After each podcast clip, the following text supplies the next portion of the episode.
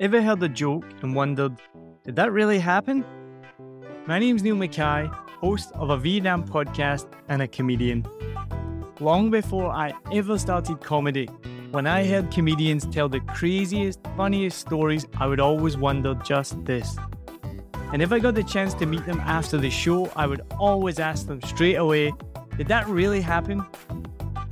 Nine times out of ten, the answer was yes.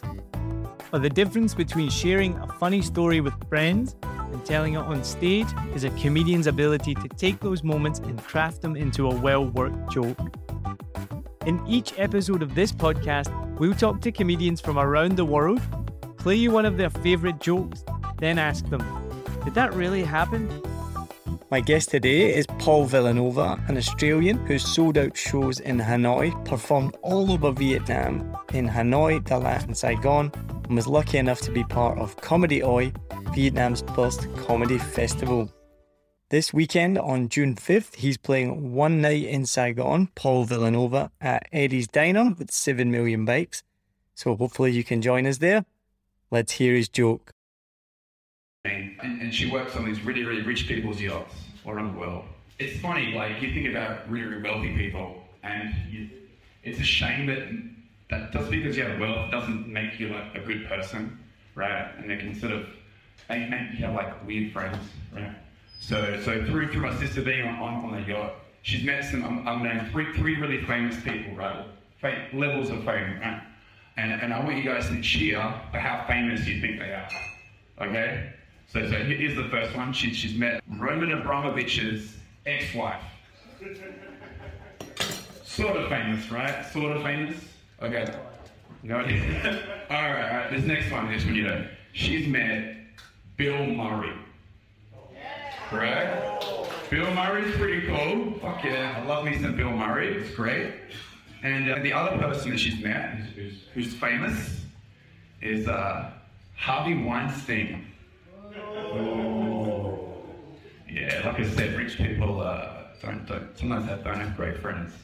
It's funny, so she was telling me she was, uh, boat was in uh, Nicaragua, and one of the dogs on board, there's like four dogs, one of the dogs goes missing at night. And in the morning they just find some like pieces of it, like something's got it in the jungle or something. And uh, and the crew gets it and tell the boss, and the boss is like, oh, okay, just uh, put it in a box, it's fine. It's weird that he, should, that he doesn't care about his dog dying, right? Like it's weird. But then the thing that he doesn't care is because that dog is a clone, as is the other dog on board, as is the other dog on board. All four dogs are clones of a dog. Fucking insane to me. How much do you think it costs to clone a dog in the, in the US? Some research. This is a fun Google search. And it was about 50,000 US dollars to clone one pooch, right? Which is, which is, quite cheap.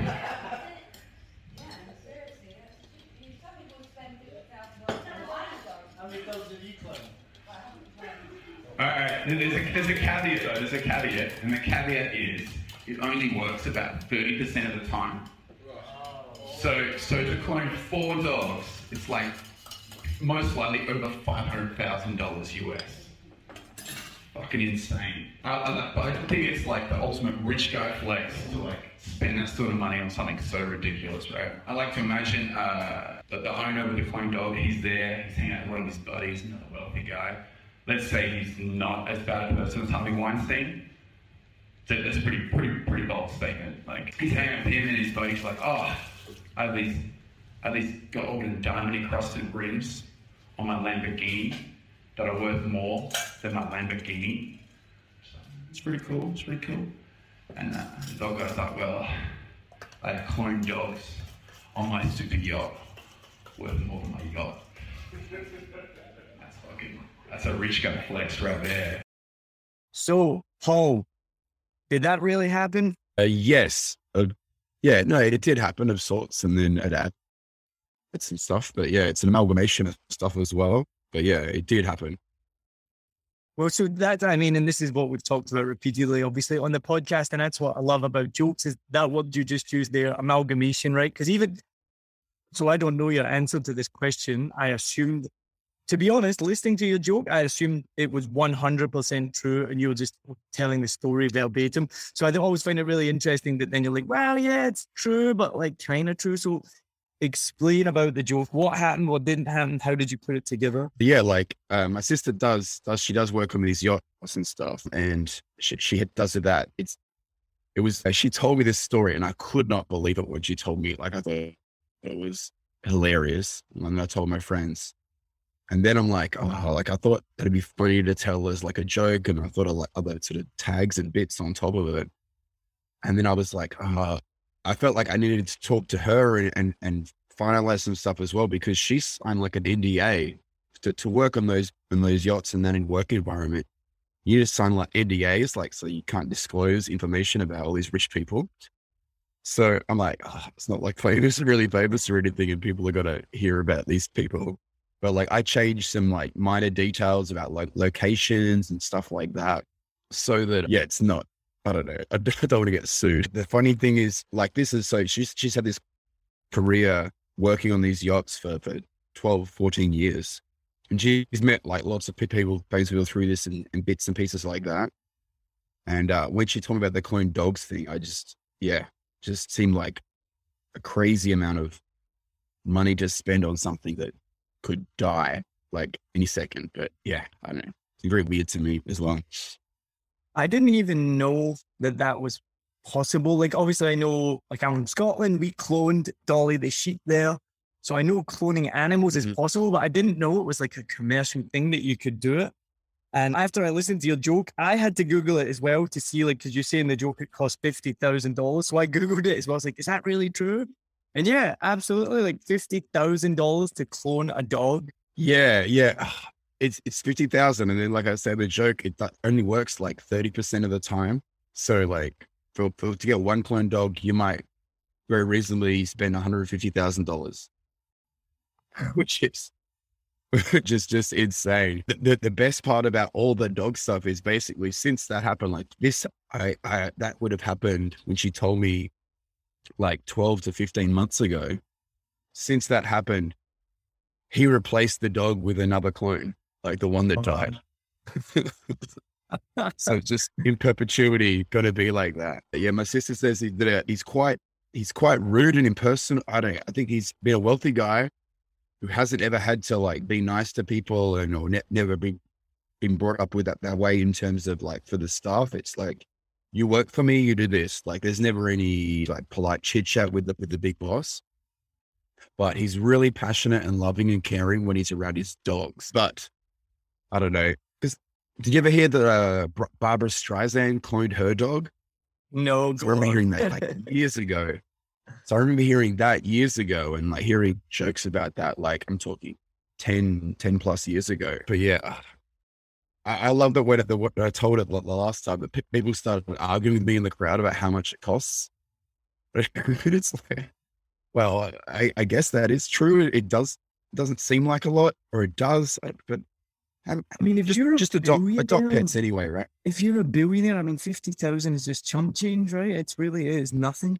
It just you can't fathom like when you have that much money, how a year's yeah. salary to someone is literally like if it fell out your pocket, you wouldn't even notice it. It's insane. Yeah, yeah, it's it's that thing. I don't know if you ever watched the the Last Dance, the the Michael Jordan uh Chicago Bulls documentary. There's, too much talk- good TV. It's like oh, it's one of these things I want to watch. like I just don't have enough hours in the day to watch all these amazing TV shows that come out. Never mind all the YouTube content that people make and TikTok and stuff. Oh my goodness, you're drowning in good content. Anyway, yeah, go on the, the my, my, basic point is that the, the media at one point was going on about how that Michael Jordan has a gambling problem and all this sort of stuff like that. And he's going to casinos and he's spending like 200 grand in a night, 400 grand, something like, something like that. Right. And people are like, oh, that's crazy. You're blowing all your money and all this sort of stuff. He was earning like 40, 50 million uh, a year, like between on court, on court, like uh, my money and off court money from uh, yeah. sponsorship and stuff. So legit, it's chump change. So like it, it's like, oh, I'm gonna go out and have a fun night. I'm gonna spend this amount of money. It's it's nothing to me. And Yeah. it really is like you know you're not you're never gonna hear any stories about Michael Jordan going broke. Like like that's never gonna happen. Oh, Um, he but still it's, it's all relative. right? money, right? He still gets money from I- sponsorship and stuff like that. Yeah, well, like because like basically there's Jordan Brand for like in- Yeah. in, the basketball world, which is huge. I still think he's in the top ten for revenue for athletes, even though he Wow. he literally retired in 0- 04. Well, just Um, googled a couple of things as well. So, did you realize it's if you're not uh, in the billionaire category, you could still clone your cat for just thirty thousand dollars, so it's a bit cheaper. But if you have a horse that you have an affinity for, you can clone your horse for eighty-five thousand dollars.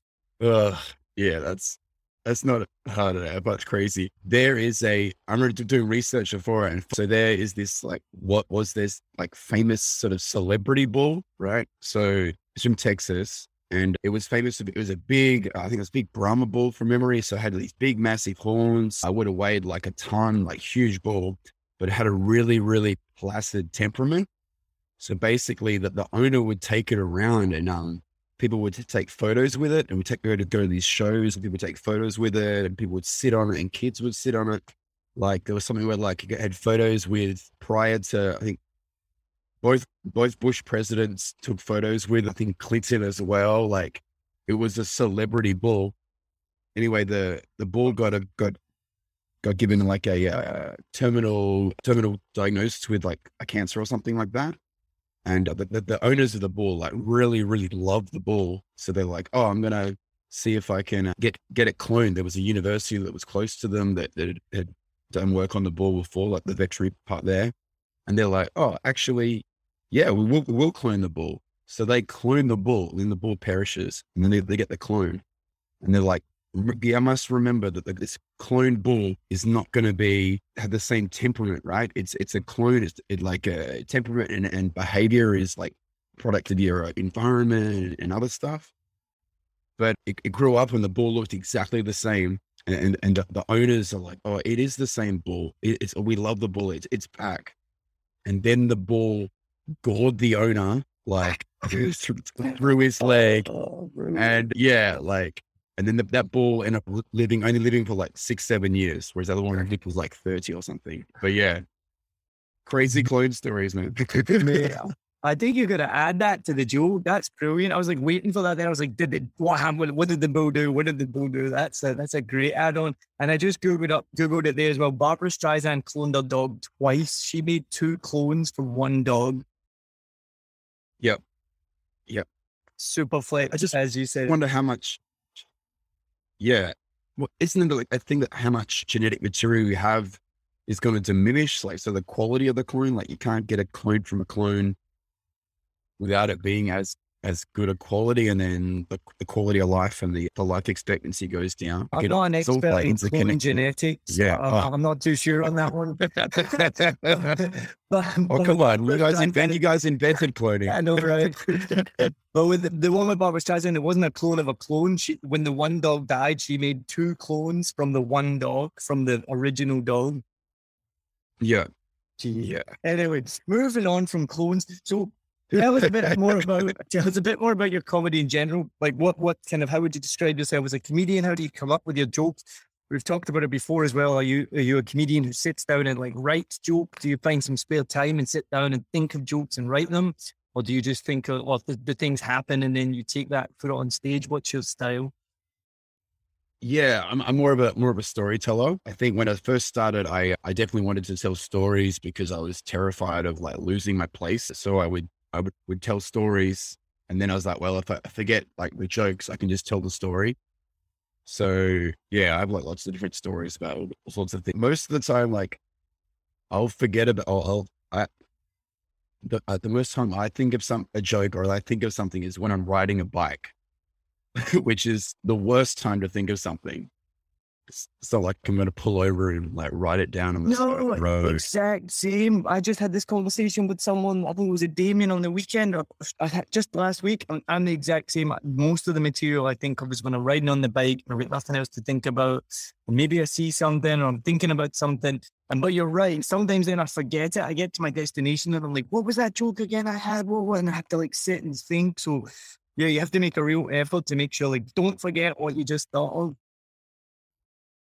Yeah, but I don't. That's like a. It's a weird sort of good filtering process though, because in theory, if it's if it's good enough for you to remember, but it's good enough for you to like to try to write down, and then it, it's funny. It's, like it has I have the black filter on my jokes, and then I know you tell you write stuff down, and it's like the rule of ten applies a lot, right? Like, or like one thing in ten will will, be, will work. I hadn't even heard that before. Is that right? Have you heard that? So you write down 10 jokes and one of them will be good. Like, Yeah, right. it's like, it's like murdering your babies. It's, it's, and it's sometimes the, the jokes, like you, you, you'll tell them and it'll go nowhere. Or like that Mm. you, you'll tell a story and people will really laugh and think it's funny, but that's because they know you or they know elements of the story and can connect really well. Mm. But like I've, I've told stories about playing football in Australia to like Dutch friends here, and they're like, "Okay, cool." Like there's just there's just like no connective tissue. I, I talking about the joke. So I got this other bit that I put on the joke that I sort of cut out of the of the bit that I say you, where I would talk about uh, rich guys flexing. But I know I, I wrote it, wrote it and I put references in that. Like I did like sort of three levels of that, and I put like three, three like sort of common references that like billionaires. Like about what what's what's like the ultimate rich guy flex, and it's like going to space, right?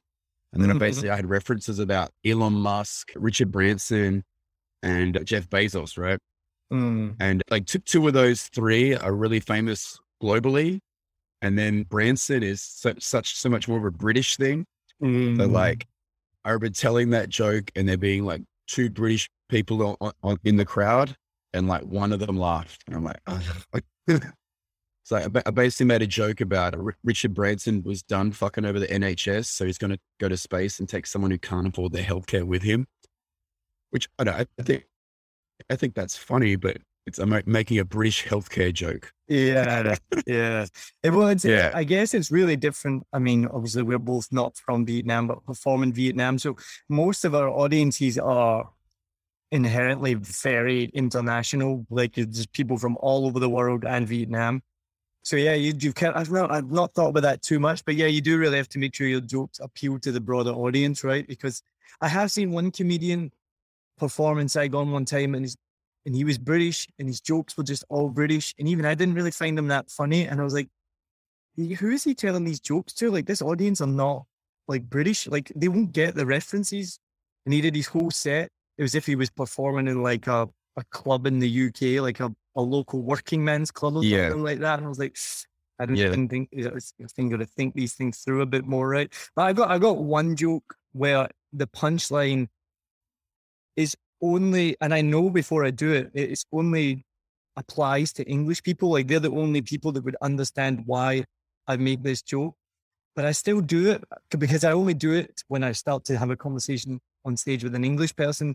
And then I tell the punchline, which is all about that they don't accept Scottish money in England. See, I don't even know if you knew this. When I was growing up, when I would go on holiday to England, if you gave them like a mm-hmm. Scottish banknote, they would they would refuse it. They would say, "Oh no, we don't accept this here."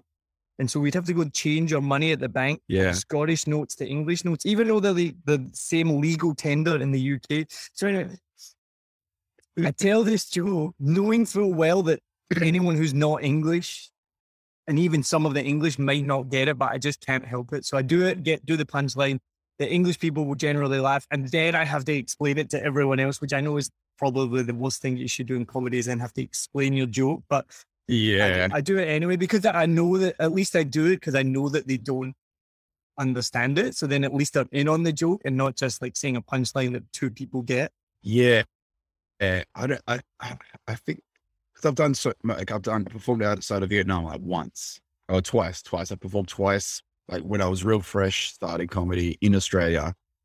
And I just wonder now if I've got lots of jokes that are like so Vietnam centric, they weren't working up the, in other environments. Mm. Like I've got like this joke, I made this joke about like the black police in Vietnam, right? And it's like, oh, and by black police, I mean like the police who wear black, like, cause they're the ones you need to watch out for.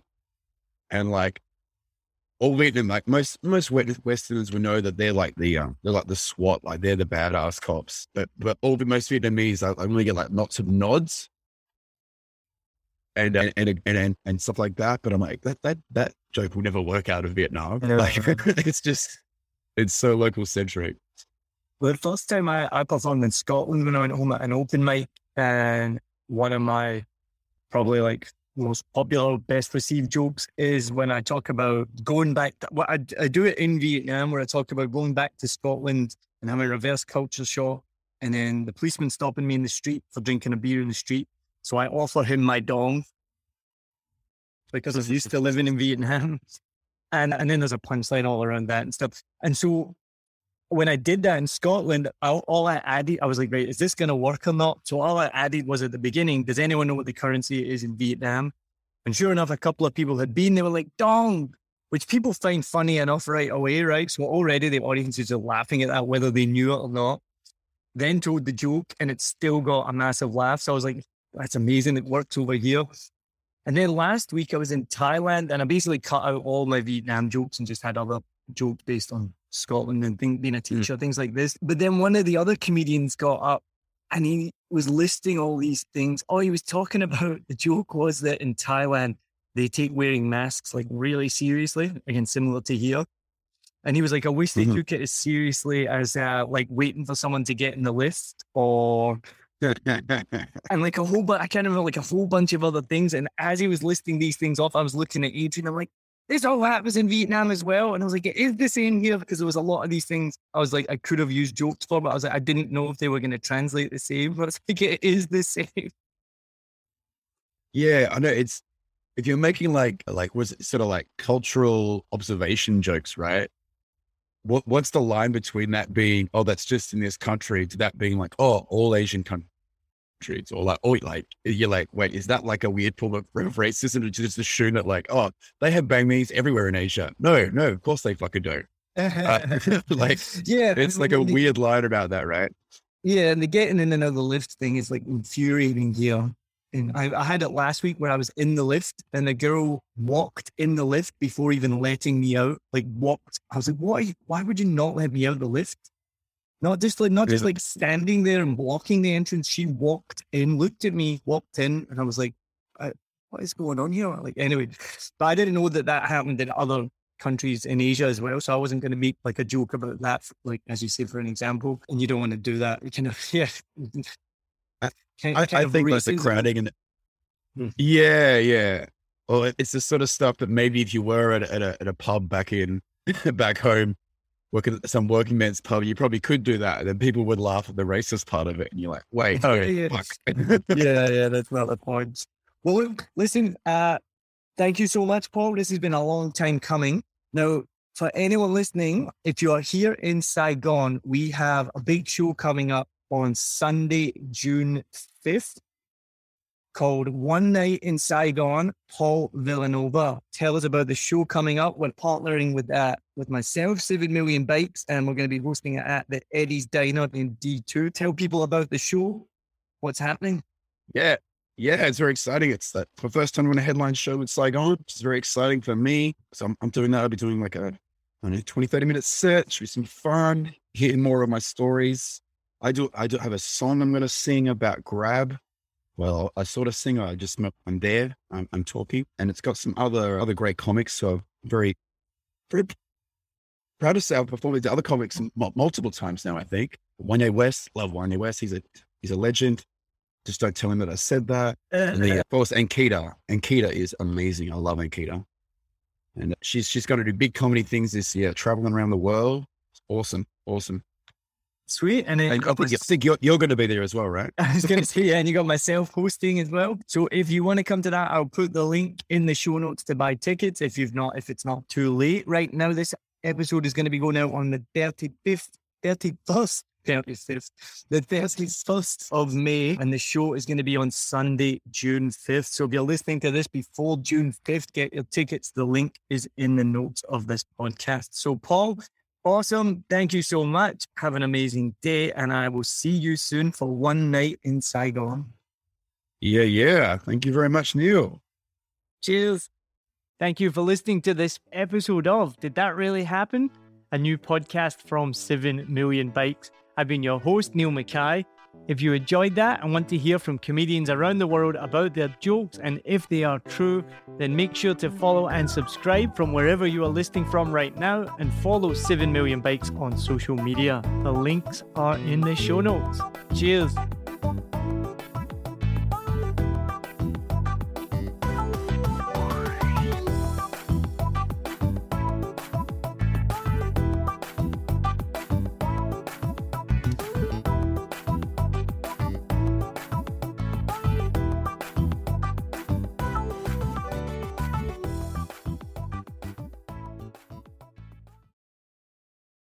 Hope you enjoyed this episode. If you're like me, you may use your laptop at places where you have to use public Wi Fi. This opens you up to digital snoopers. It's a massive problem. It can be your internet service provider, or you know who, looking at what you do online, or a cyber criminal trying to steal your bank passwords or credit card info, or even a hacker at the next table trying to steal your sensitive data. These days, it is vital that you keep your data safe. NordVPN keeps all of these snoopers away. It makes your internet activity private, protects you from accessing dangerous websites that are phishing for your data, and lets you enjoy your favorite content securely even while away from home. And it's easy to use, even I could use it. I've actually been using NordVPN for years now here in Vietnam, and I'm excited to be an affiliate partner with them. I've used NordVPN to watch Netflix, BBC, Disney Plus with ease and I also know that my information and data are safe from prying eyes, whoever they may be. Join now and you'll get 68% off and three months free when you go to my link, nordvpn.com forward slash SMB. Just again, for those hard of hearing, nordvpn.com forward slash SMB. The link is also in the show notes. I know nobody checks them out, but go check that out and you can get the link from wherever you are listening to this podcast. As an affiliate partner, it also means that I will get a small commission when you sign up, but at no extra cost to you. So not only will you be getting a great deal through 7 Million Bikes, you get a great VPN and you'll be supporting 7 Million Bikes podcast. Stay safe online and enjoy the shows you love. Any questions, just let me know. You know how to get in touch with me. And thanks for listening to this show. Cheers.